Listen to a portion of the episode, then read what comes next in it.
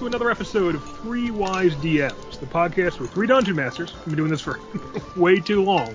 Talk about all the things we do to try to make our games as good as they can be. Hi, I'm Tony. I'm Chris. So, hey, good looking. What you got cooking? How's about cooking something up with me? Hey, sweet baby, don't you mean maybe we can find us a brand new recipe? But boom, boom, boom, yeah, good enough. My lord. Oh yeah, the legendary Hank Williams Sr. Hello, everyone. DM Dave, Rock and Roll DM, or possibly the Country and Western DM. It's up for debate. side story, little side story. Back in the days of my touring days, my rock and roll drummer touring days, hence With Van Halen. yeah, yeah, hence rock and roll DM. Used to play a town in Bristol, Tennessee, which, funny enough, right in the middle of the street, right where the yellow line was, there were placards which showed the break between Bristol, Tennessee, and Bristol, Virginia. So one side of the street's Tennessee, one side's Virginia. Yeah, kind of cool, whatever, right? Anyway, across the street is the Burger Bar, which was a burger joint, whatever. They made pretty good burgers. But it was the last place, supposedly, that Hank Williams was seen alive. Ooh. That's a ringing endorsement for it. Uh, that he was it food poisoning, perhaps? So, anyway, obviously, hey, good looking, what you got cooking? So, we're talking about cooking up some homebrew stuff today. This is actually coming from a listener question. This is a return guest on the show, return contestant, Dr. DM himself, Jason. Uh, and he had a, a very interesting question that we wanted to kind of delve into. So, it starts off, hello, glorious masters of DMing. So, as we know, the tithe has been paid. Okay. Um, Solidly. yes.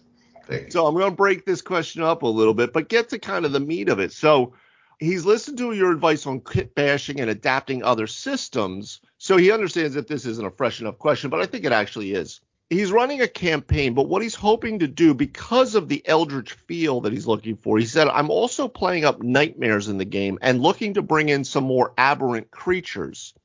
Uh, something that he's cleared with his players that they really want.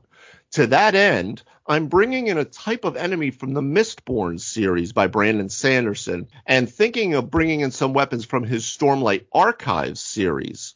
Uh, wouldn't be surprised if at least one of us has familiarity with them, and that would be me. I do know what the shard blades are on Roshar.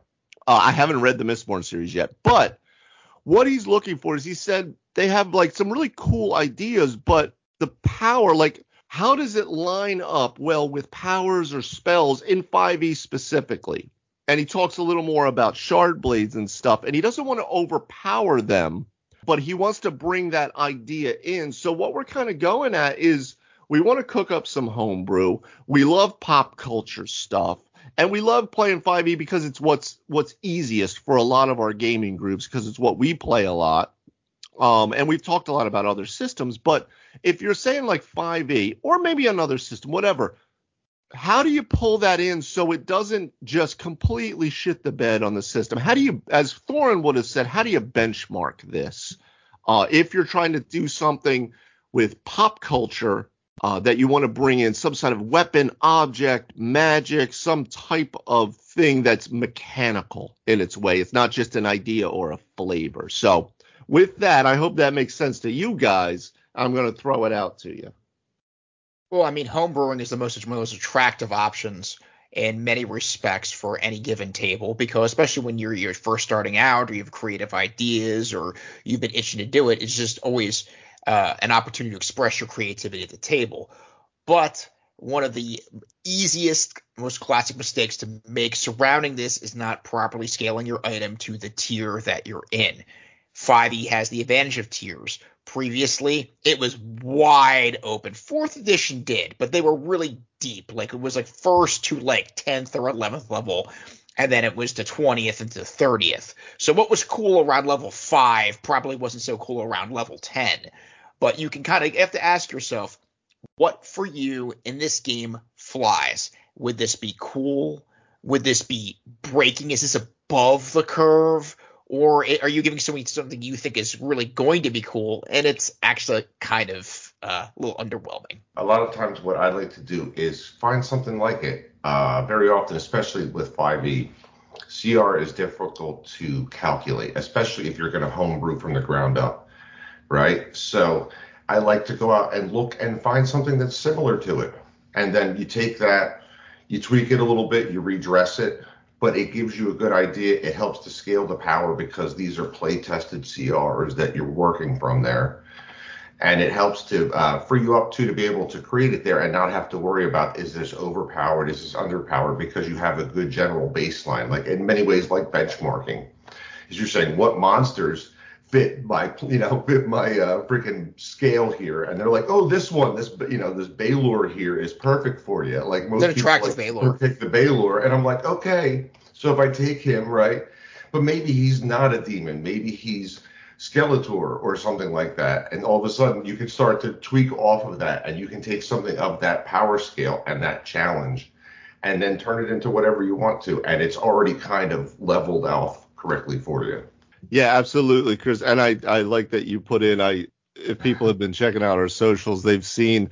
Uh, you know, we're the birthday game people. I'm sorry, it's just what happens. And when you have enough gaming group people, you have a lot of birthdays. So DM Tony's birthday was just recently, and uh, Chris ran a game uh, which you could go and check out to see the insanity that ensued. I, I was saying it was a lost level of Castle Greyhawk because yeah, we uh we traversed the realms with Odin and Itchy and Scratchy, Skeletor, Megatron. We had a Balor that I believe was just a demonic Bob Ross. Lethal. Yeah, and then we fought an ancient gold dragon, and then we fought uh, Galactus. So you know, it, you know, as Bert, as you do, you know, birthday games. Anyway, pulled out all the stops. Yeah, one day maybe when we delve deeper into it. But Chris, that was a good point that you were making. Precast, actually, we were having a little conversation about the topic. And Chris, you were saying with novels, especially, they have ultimate power. Because as a writer, as an author, you can write whatever. And if you write yourself into a, oh crap, what do I have to do? You can go back, you can retcon, and no one knows because they don't read it until the finished product.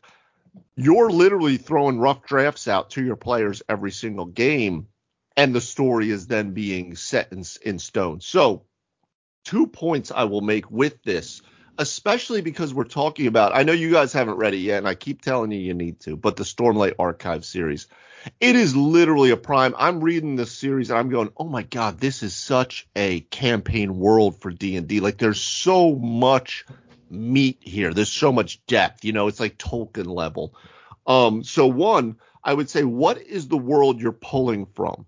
Right? And two, how does the object or the magic or the the the idea that you have, how does it work in that world? Because if we're talking about the Stormlight Archives and we're talking about Roshar and we're talking about shard blades and shard plate, these are literally the this is this is the spice melange from Arrakis. This is the thing that the entire planet in Roshar for Dune, obviously the entire galaxy, right? But the planet, this is everything that they're about. If you have a shard blade, you're like you're you're a country of yourself. You're you know you're a country of one.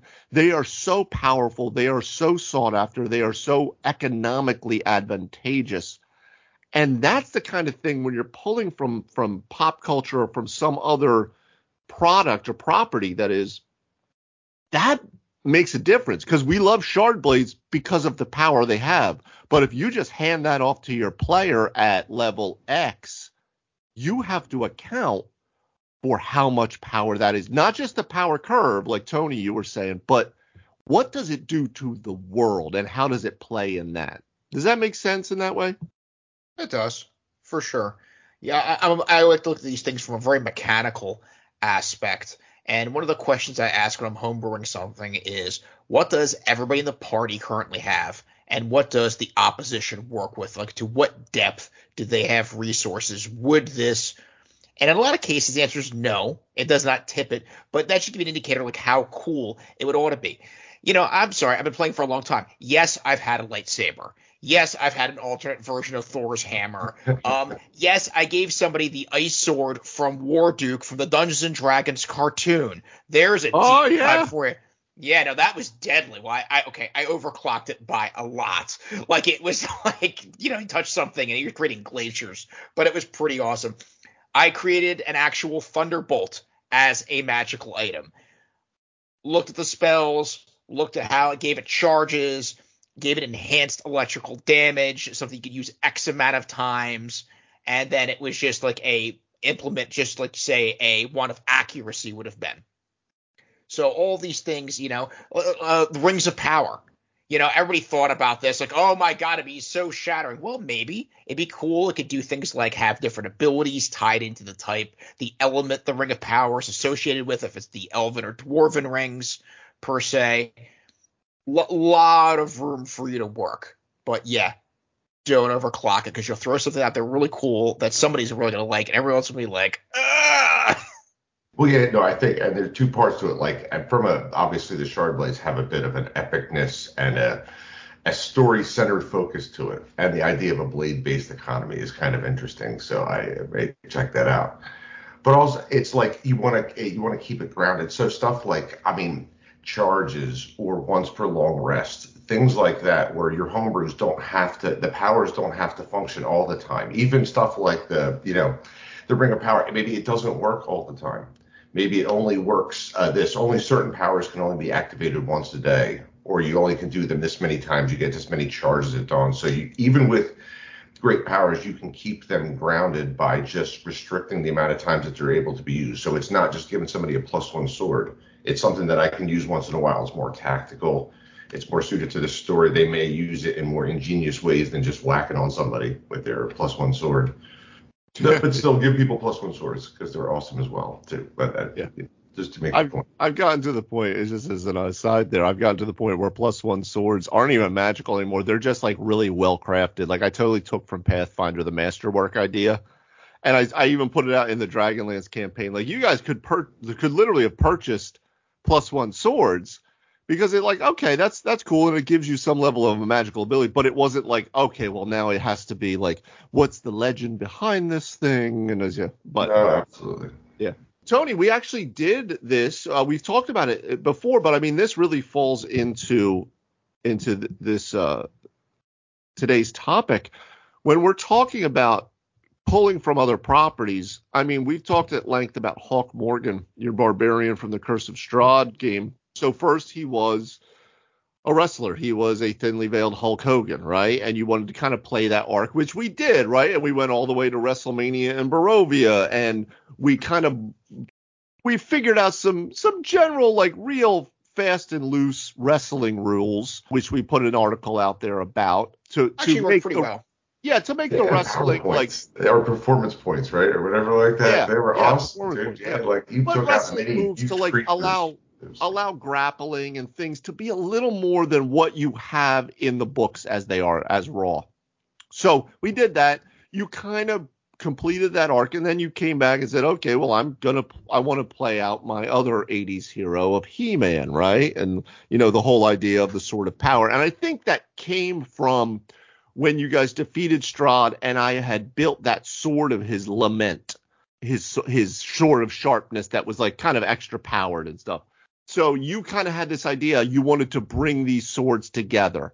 Uh, you had a sword of uh, the lament, and then you had one from I think Arlen Vladimir Volst. Horngaard, right? From it was Ar- the yeah, it was one of the, the swords from the uh, yeah, from Argynvostholt. right, exactly. And you know, Chris, you didn't need it as Scar because you had the sun Oh sword. god, yeah, no, I had like yeah, I had the lightsaber from Right. like Exactly. episode three on. Yeah.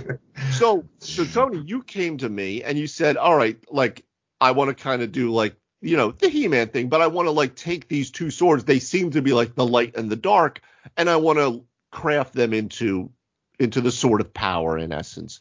And we clocked that out a little bit. So with the way that we built it out, right? And we talked about this where I had it was a kind of a sort of sharpness, but it also had uh, spell deflection abilities.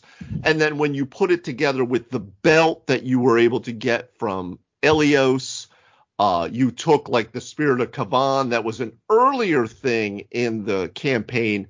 And It was I apparently a villain. We don't talk about that though. yeah, I turned it into this idea of like that was the way in which these two, two things could, in essence, focus the power of the Green Mother to make her, you her champion. So, you know, you could call down, in essence, the power of Grayskull, and you you would become stronger.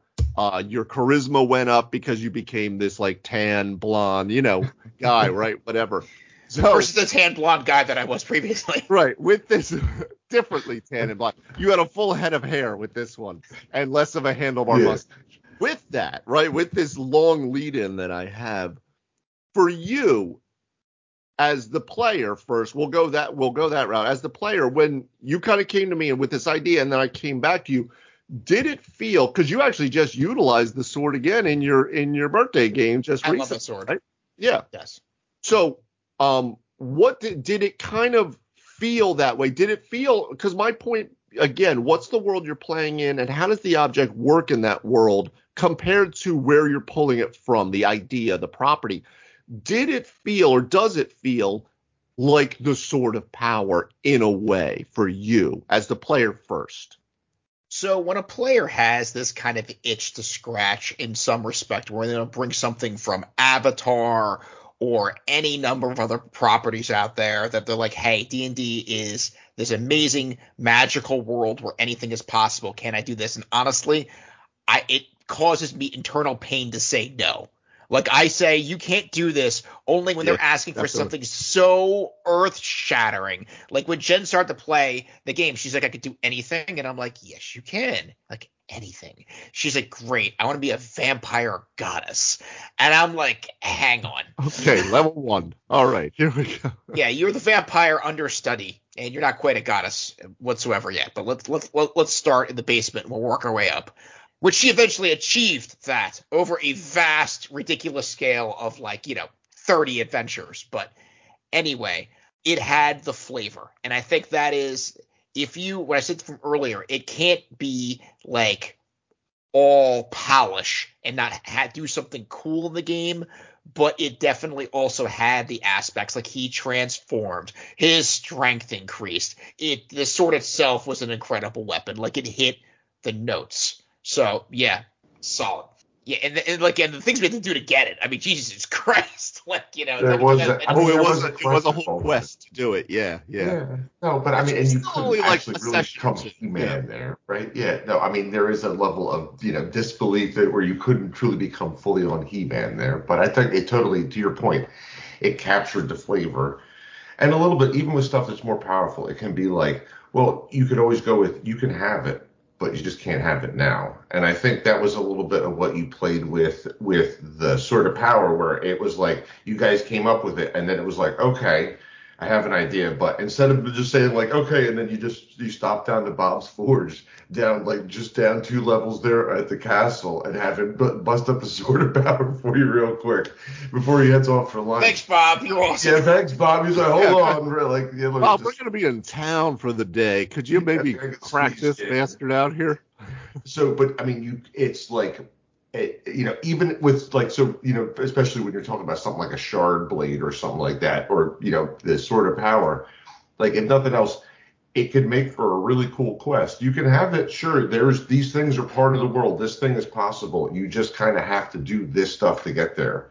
Right. And by that point, maybe you'll be powerful enough or whatever, or will have done enough that it actually makes sense. It's just sort of like, you know, you're always judging that. You don't want to overpower them. Like we've all, you know, I'm sure every DM has hit a point where they gave somebody something and they're like, oh crap, like this is just going to be a problem now for the rest of the campaign. So something like that. It's nice to kind of spread it out and create a quest and a reason why. Yeah, I mean, it, you guys are spot on with that because I think uh, Tony, I think Hawk, you guys defeated Strahd about 12th, 13th level, and then you started to develop this idea. So you did, you guys didn't craft that blade fully until I want to say minimum level 15. So at this point, you guys are in like Masters of the Universe tier.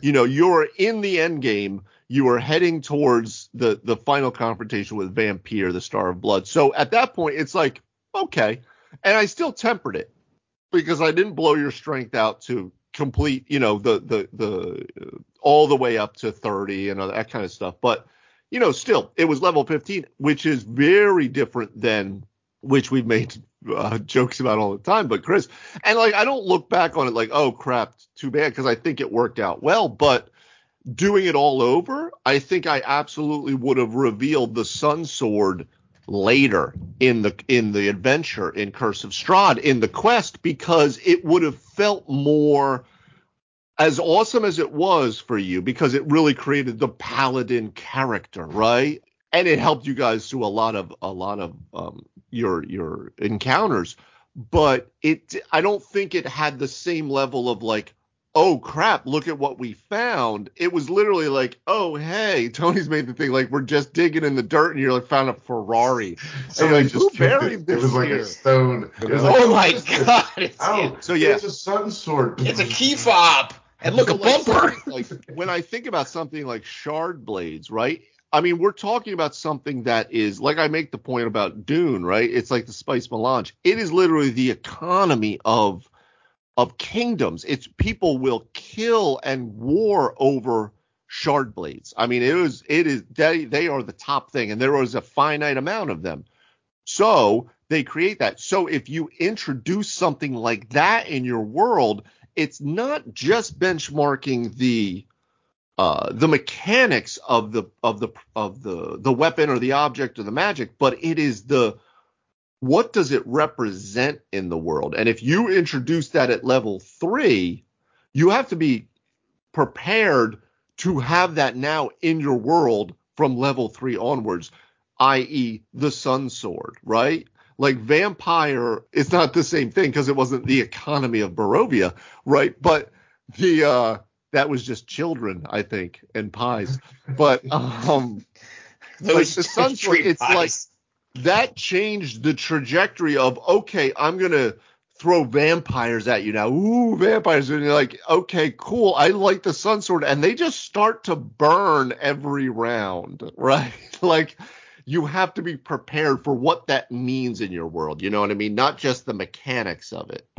It's I think it's a lot like uh, basic economy. Like you wouldn't give your first level players like thousands of gold pieces, right? Because it devalues the currency of your kingdom, right? If I if I can get shard blades around the corner, well, geez, they're not really that valuable. And if I'm holding that many, am I just devaluing the this this right? That this it's this massive thing like the spice, like Destroy the economy. very rich had it, right? And they would have it distilled down and stuff like that. But it, to your point, it was the basis of all of the economy in their um, kingdom was that was the transportation of spice. Everything was di- you know directly related to and as a result of that. So you couldn't just have spice all the time, right? Like it would make it um, Beanbag chair of spice.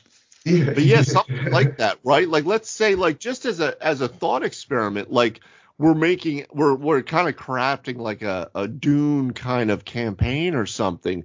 And something like the Spice Melange is a is a product. Maybe it it's like residuum where it uh, you can craft magic out of it, or it allows faster than light travel if it's a spacefaring campaign, or it has some really powerful property that people want it for, right? So you have to kind of be prepared to, okay, if you have it, what's going to happen to you? You know, because you're going to be very powerful, but people are also going to be gunning for you too, right? Because now they want that very, very valuable thing. and there's only a little bit of them in the world. That's part of what makes them valuable is the finite amount of things, right? Of gold, of shard blades, of any of these things, is that there isn't that many. So it's, you know, Yeah, it'd be like if, you know, somebody wants to call Estar, the Dragon's Union from Hawk. Cool. Come and take it. Because, like, One. you can't kill that man. yes. Yeah, that, he he got a little carried away. He he hit level 20 and kept adventuring, and you know, I guess perhaps there was reasons why they, they capped him at level 20. I keep the, thinking uh, of these boons and these bonuses. Oh, man, and the these boons awesome. over- Yes. Matt was wondering at the at the game, just as a, another little aside, but uh, because Hawk is is the totem of the bear, and I think your your total hit points is something like 365. So I said to Matt, like effectively he has like 800 hit points. So Yes. so funny. Unless so, we fight like some mind flayers or something, you know. so funny story. When you hit 20th level, your con goes up to a 24 as a barbarian. Just like boom, right there. oh, so you just retroactively just grab Yeah, you're another. No, so then for each of my then adventures that we did, like our big birthday games and one shops, the DMs bestowed a boon of plus two to something. Well, I dropped it twice in my con, and lo and behold, I have a 28 con at that point, which pushes my armor Oh my class God. to the roof. Yeah, which is right. I have a plus two shield. I got a, like a ring of protection. It's not like I have anything too kooky in that respect. Um, he's, he's he's Hulk Hogan and He-Man. It sounds just about right that he's right about that Unfor- level. I mean, And oh, I- and, and I've got the toughness Like, proficiency. You Because why can't complain not? about brokenness when you're literally a mixture of freaking Hulk Hogan and right? I mean, Yeah. How many times did He-Man lose when he was transformed? I mean, like, y- can you count that on like more than one hand in, in like 170 episodes? And he, I'm also rolling with seven other 20 level guys, so no, he's not gonna get his butt kicked. But yeah, absolutely. um, finding the uh, Sun Sword in Barovia was like in many respects better than you finding say a sort of sharpness, which would have been a like a super rare, super exotic, deadly weapon. But because of the environment and the flavor of where you were, yeah, it just freaking destroyed everything. Meanwhile, like I'm fighting opponents with like pots and pans and like steel Well, chairs. And, You're still pile driving opponents. No, an object that can emit daylight in Barovia is a thing. And to your point, Dave, besides the fact that we did just sort of find it, like we just like walked down the road from the place and there it was in the dirt or whatever, it changes the way that you're able to produce threats at that level that early on. Is now you have something that's legitimately like, boop, I turn it on and you're like, oh crap, half the stuff that's coming out is being affected by the daylight, right? Is getting hit points shaved off it changes the way you're able to threat like to or point like the power curve stuff like that you have to be careful when it drops so though i did enjoy it like getting it early because it really was awesome but and then the time- it enhanced it even more. It became like it was like a it's like a like a lightsaber and a holy avenger all together like it was uh as it should be. I mean he's 20th level. That's I, I, I what felt you what needed we that. At, at, because like at 15th level where you're at and it's a sun sword, okay, well like you know the Balor isn't as horrified about sunlight as perhaps the vampires were. We were in a sunless. Y- Yes, it, it loses it eventually. Yeah, it has a good curve, but eventually by about the epic levels there, yeah, just the sun sword alone is not enough. But to answer Dave's question, um, where we where the timeline and all that, actually kind of comment on that. We you introduced uh Strahd's sword in October for you know the the dinner where we all dressed up. So then we defeated him in November because it was a two part battle because we're playing monthly. So I claimed air quotes the half of the sort of power, the evil part then, and I had this idea. So then, and this is what you did. It was really fantastic. You, you, oh, you- that's you- right. And you didn't like because part of the power of lament was that it literally It's- was it would steal souls. It would Yeah. store souls in it. No worse. It would crush souls. Yeah. do a damage. I It was like- remember that now. Yes. So yes. okay, we're gonna do something with this, and that was the do something with this that led to that. Because I mean, it was really an amazing weapon. Like no one picked this up and go, this is a piece of shit. No, absolutely not. But because my character had already done his heel turn, I'm like, I'm a you know a chaotic good barbarian. I can't be running around with a, a chaotic evil sword that eats souls and devours them. But they did it in stages. complex. Yeah. right? Yeah, in layers. So we found the other sword to forge them. That was a game. Um, then we found a master in the Feywild who knew how to forge them, but he's like, wait, you need to melt them down first, and that was a game. Then we go to the the elemental plane of fire, melt them. Bring it back, let him forge them, and then you're like, but wait, you have the sword, but you can't transform yet. So then we find the ultimate wizard and the elemental plate of air on two separate quests. That sword was put together in the following, and I want to say September. Yeah. And the whole time you had accurate. you had me like you had like the, I was chomping at the carrot. like I'm like you know like that, sounds accurate. Yeah. Yeah. That was like really I was like super engaged in each state like you know uh, the rabbit and the carrot scenario but like every stage of that was really well and that's and that's what i like too is that one it was able to we were able to start doing and i could use it as the fodder for getting because my next point in the campaign was to introduce like some of the elemental planes and you guys were going to do some plane hopping which was going to lead to the whole vampire thing so that was a great way that kind of like pushed you along even though it felt a little bit like it was like okay let's focus on hawk's quest for the next however long right? There were still other things happening during that time which then led up to like the court of stars and phineas's final thing. And then chris too in the same way you like Tony, you were right. The sword of uh, the Sun Sword in the beginning looks awesome, and then around level 15, you're like, yeah, it's cool, but I don't, Chris, I don't remember exactly what happened with it. I think it was because of Argynvost, right? That you literally were able to craft Drakmar Vengeance in some way. Yeah, I got it through uh, that and uh, what's his name, Torag. But I mean, to your point, it's like there's the tiers. Like a, the, the Sun Sword was great, and the really cool thing about the Sun Sword was the radiant damage. But in many ways, it's kind of like a plus one sword or something like that. And so they have a, a life, right? You want to get to like plus two by the time you're between like 10 and 15. And by the time you're like the epic level, you should be spending something plus three or something like that. So that's a good way to kind of, I was, if you're thinking about ways to like if you're like trying to decide what to give your characters, I always kind of go with that sort of general guideline, right? If you're if they're if they're like 12 level, give them something that's like plus two, right? But if you're only like, you know, I'm not going to give you something like that if you're only like sixth or seventh level or something like that. So. Yeah, you can really start to open up again, eh, depending on the tier you're at. Because I could open it up to make it, it in essence became the Sun Sword slash Holy Avenger and then I added the other thing on it, which I thought was really I I I wanted to play with it more, but it was like right at the end game. But it was the idea that Drakmar could knight people and create paladins.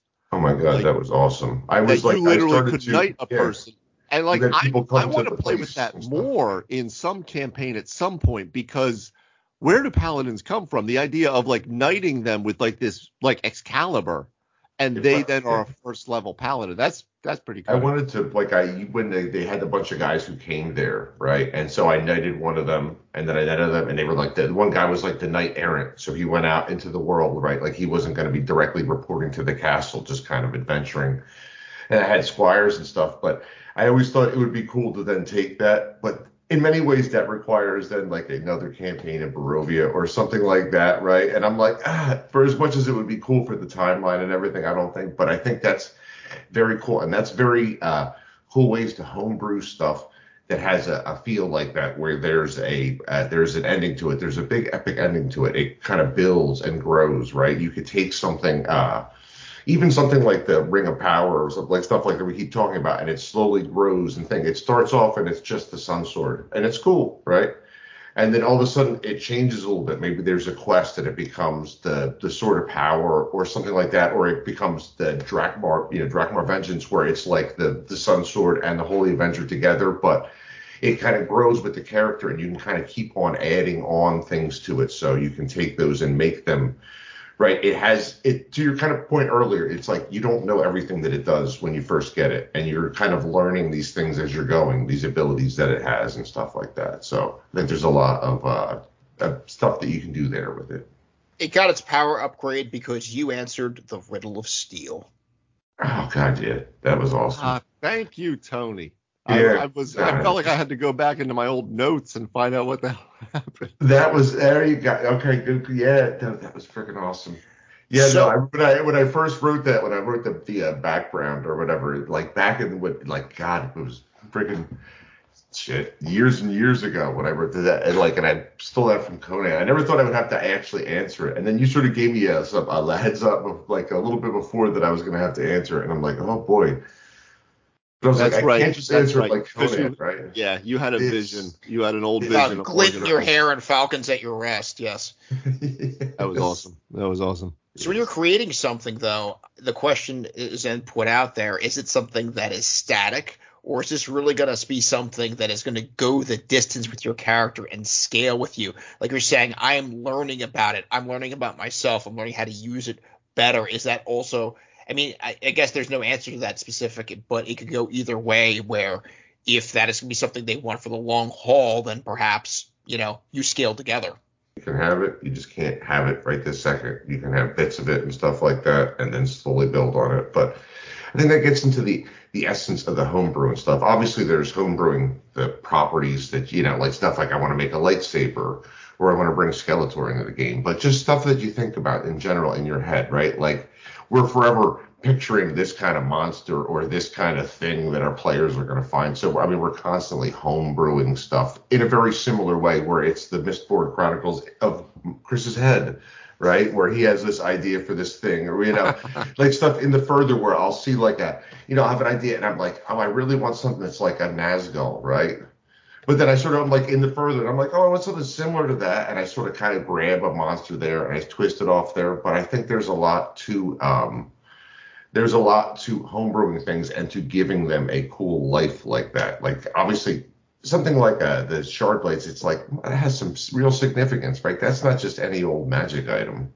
Like I think, and I think that's something cool about homebrews. Obviously, you can homebrew tiny things, but stuff like Drakmar Vengeance and the sort of power and everything, it's like those are like epic story confirming uh, items there that are really cool and kind of grow with the character. So it's, I mean, I think I think that's the beauty of homebrew. Yeah, and I mean, in, in, in all truth, even the shard blades kind of they don't grow like they're they're, they're always what they are, but like the characters dis, they discover things about them, and I think that's cool. That's one of the things I did way back in Bonnie's Family's game, where my original paladin Aaron Pendragon. Uh, I had Morthwyl Odu, Odu that I had found, which was Welsh for the Hammer of God, which I loved. But in essence, it was kind of like, you know, a version of Excalibur, but I worked it out with Jake, the DM, that it would build with my character. So, and I kind of let him, I said, this is like my idea for it. And then let's build that out. So as I leveled up, it started to, it might get another plus to it or something like that. Or it might have where all of a sudden I could cast commune with it, or I could cast inspiring, I get the inspiring leader feat when I have it at a certain. And you're kind of growing into the weapon as you discover it and show your, your honor with it or whatever it might be, right? You complete the, the necessary. Even hate Yes. that, like the thought of it is, it's like you always just picture like your fighter there, and you just pick up like your you're you're like a paladin. I got like the plus three holy avenger, and I have like this plus one sword. Like, do I just toss the plus one sword? I'm like, ah, well, it's, Yeah. it's just plus one now. Like, I don't, it's a bang, bang, bang, bang. Like someone else could just. That's how other adventurers find plus one swords. Is guys have just tossed them down because they found the next best item. And I think like There must have been something greater Right. Here. but it was like that plus one sword was with you through a lot of the things. So if there's a way that that sword can still exist with you and grow with you, then it's like even better than the Holy Avenger I found because it was that plus one sword back in the day, and it kind of grew with me as I was going through the character there, right? Because and it's serious, like I mean, how many swords? Right, like what if what if Bilbo had just like tossed Sting, you know? Like I mean you named it and everything, Tragic. man, you know? Yeah, no, and Monsters are fair game to be brought into the game as well, or really spells or any aspects of that. I remember there was one series that my friends were reading about spell weavers, Aaron, uh, air quotes there, and they had the ability to adapt spells, and they could like say cast magic missile, but they could change the elemental properties to that. So they added like that was like a class feature for certain wizards. I, I, I mean, really, like as long as it's not breaking something, adding flavor just benefits everybody all around, gives the world depth, gives the players. You need to have that feeling of magic in your magical game. Especially, why is that so important? Because like we've read all the books. I mean, 5e's been around for 10 years. You got to keep adding things that you don't know to make you look. Or what are we doing? Yeah, magic items are important. They should feel important. They should kind of go with you a little bit. We've kind of touched on it before in other episodes, but they should have some permanence to them when you find them. Some stuff's going to be throwaway little things and stuff like that, but swords and other things like that, you know, shard blades, everything, like they, they stick with you. They're going to be around there, so they should kind of grow or grow your story with them and stuff like that. It's a big part of the world. They shouldn't just be, you know, they shouldn't just be like all in a store there. Like I said, it would just devalue the shard blade if you just walked in and there was a thousand of them there, right? It was like it's like gold. It need its its scarceness is what makes it super valuable. So. Yeah, and Chris, as you've talked about with the uh, the Lord of the Rings uh, supplements for 5e, it's one of the things I really thought was a cool idea for and a concept, and it's something like this for something like a shard blade or or some really powerful thing where like before you even introduce it, it's not a bad idea to even just bullet point out like what is this object and what's the legend of it and and what does it mean in this world like give it some level of history and gravitas that will continue even if you don't always have it for something like that because i think if if you're going to go with with something really powerful like that have it have a, a story to it, you know? It would be like if someone, you know, uh, in campaigns uh, in the future found Takal Astar or they were called to be the champion of the Green Mother, like there would be a whole history and a whole like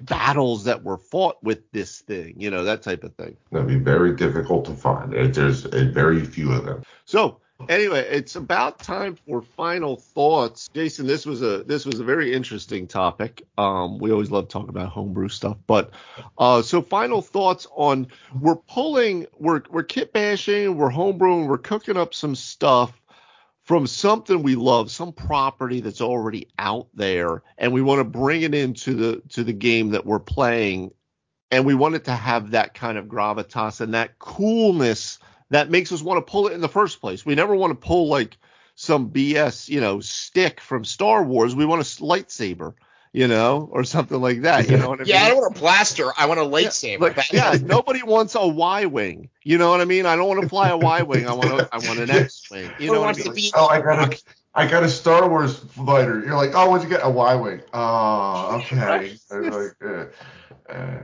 So whatever you're pulling in, whether it's a monster, it's an item, it's a spell, it's a concept, the question is how does that function within your world in terms of what everybody else is working with? It, you're we're lucky if you're playing 5e that it's more structured in terms of tiers. If I was playing Palladium, well then it's really wide open or first or second edition.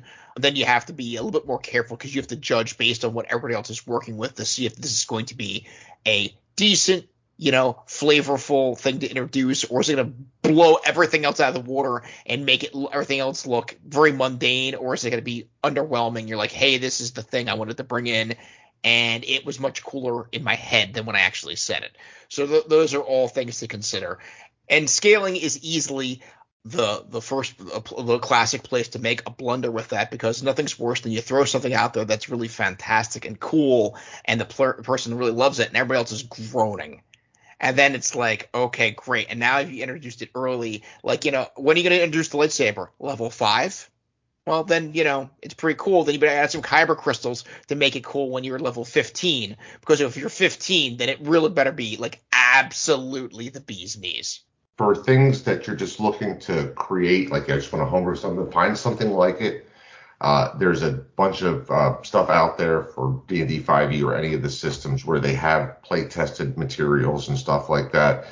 If it's other stuff, you're going to get super powerful items. To have the idea of you can have it, but you can't have it right now is that like I, I can give you items that are less powered earlier on and more apt for your level and let you grow into those. And then I think and finally using that growth uh, that time that you're letting them build this, whether it's through quests or finding things or discovering things about it themselves, that it kind of helps to grow the story with them too. That eventually they can become very as much part of the character as uh, the character themselves, right? They become synonymous with the characters and stuff like that. So it's important to let them grow along with the character themselves, like the homebrew. Give it some uh, some life there. So I'm gonna finish out with the first two questions that I started with, which is what is the world you're pulling from, and how does the object or magic or weapon work in that world?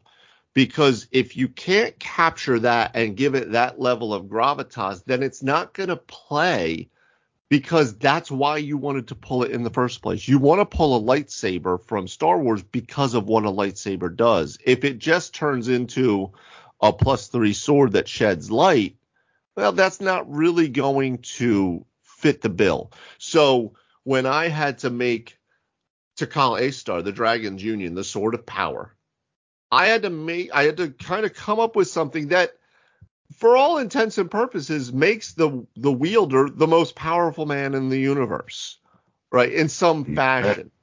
Now, through subsequent adventures, that has now occurred, obviously, because I think Tony just has 30s right down all the six stats. I'm not sure. but if I'm doing something like Drakmar Vengeance, and we, it's that, it kind of like, it started out, it was super cool, and then, okay, where else do we want to do it? We need to have it grow with the character. So I wanted to turn it into like the ultimate paladin weapon, which was obviously the Holy Avenger plus the Sun Sword plus give Chris you the the con the the the ability to knight people because you in essence were like this orphaned uh, person who was under Torag and stuff, and you had you found this whole new level of the balance between Argynvost and Torag and your past life and your reincarnated life and you you molded them together. So you created your new order that follows that. Not just follows Torag or follows Argynvost, but they follow now this new thing, you know. So it had to fill that bill. And like with Morthwyl O'Dhu, my my uh, my sword in uh, in one of our original games, it was Excalibur. So Jake has to build it out to become the thing that's the sword in the stone for the once and future king. Like you have to have those things in there that give it that level of gravitas. Um, for the property within reason, you know, much like Chris said, you know, you can have it, but you maybe can't have it now. But yeah, give it that, give it something really, really cool, but let it grow with the characters so you don't have to completely curve out your campaign starting at level five, you know. So that's going to be it for me. Jason, Dr. DM, thank you again for the question. Obviously, this was a listener question. And if you have any questions for us, we're always taking them. We're DMs with problems. We love helping DMs with problems. So you can reach us at threewisedms.com and enter your question in the what's your problem field. You can reach out to reach out to us at threewisedms at gmail.com. Uh, with a question, you can find us on Facebook, Instagram, and Twitter. We're active on all those channels. Obviously, if you're going to craft something like that's a Holy Avenger and also a Sun Sword with a Paladin who's a very high level, they're going to be rolling a lot of dice. So you probably need a lot of dice. So, uh, brand new this week, uh, we find that you can get 10% off your order at our affiliate link at Fanroll Dice so go to fanrolldice.com slash REF slash 2871 and enter code 3WiseDMs10 for your 10% off. Uh, that's a nice little, nice little gift there. I think that's going to be it for us this week. And as we do each episode, we are going to let our dear old erstwhile leader take us out. This question came from a listener who sent it in to us. If you're listening and you'd like us to answer your question, please send it in. We're always looking for reader questions to answer. You know, we're the podcast for DMs with problems. We're here to help you with your problems. So send in anything you want to hear us talk about. Send it in, and we'll see if we can work it into an episode. You can do that by going to threewisedms.com and entering it in the What's Your Problem field. You can send it to us directly through email at threewisedms at gmail.com, or you can talk to us on Facebook, Twitter, and Instagram. We're active in all those channels. We're always looking for new questions. If you liked what you heard tonight, please give it a five star rating in your podcast platform. That really helps us get the word out. Also, tell your friends, share it on share it on Facebook, wherever or wherever you uh, wherever you do your social media, because that stuff helps us grow, and we really appreciate that. You know, audience growth is really important. Getting you know listeners like you you know telling the world that they enjoy our show is really important and that's the number one thing you can do to help us so if you if you feel like we're good please don't be shy. Don't be shy about about about sharing us. Out and that's it for this week. We'll see you next time on Three Wise DM.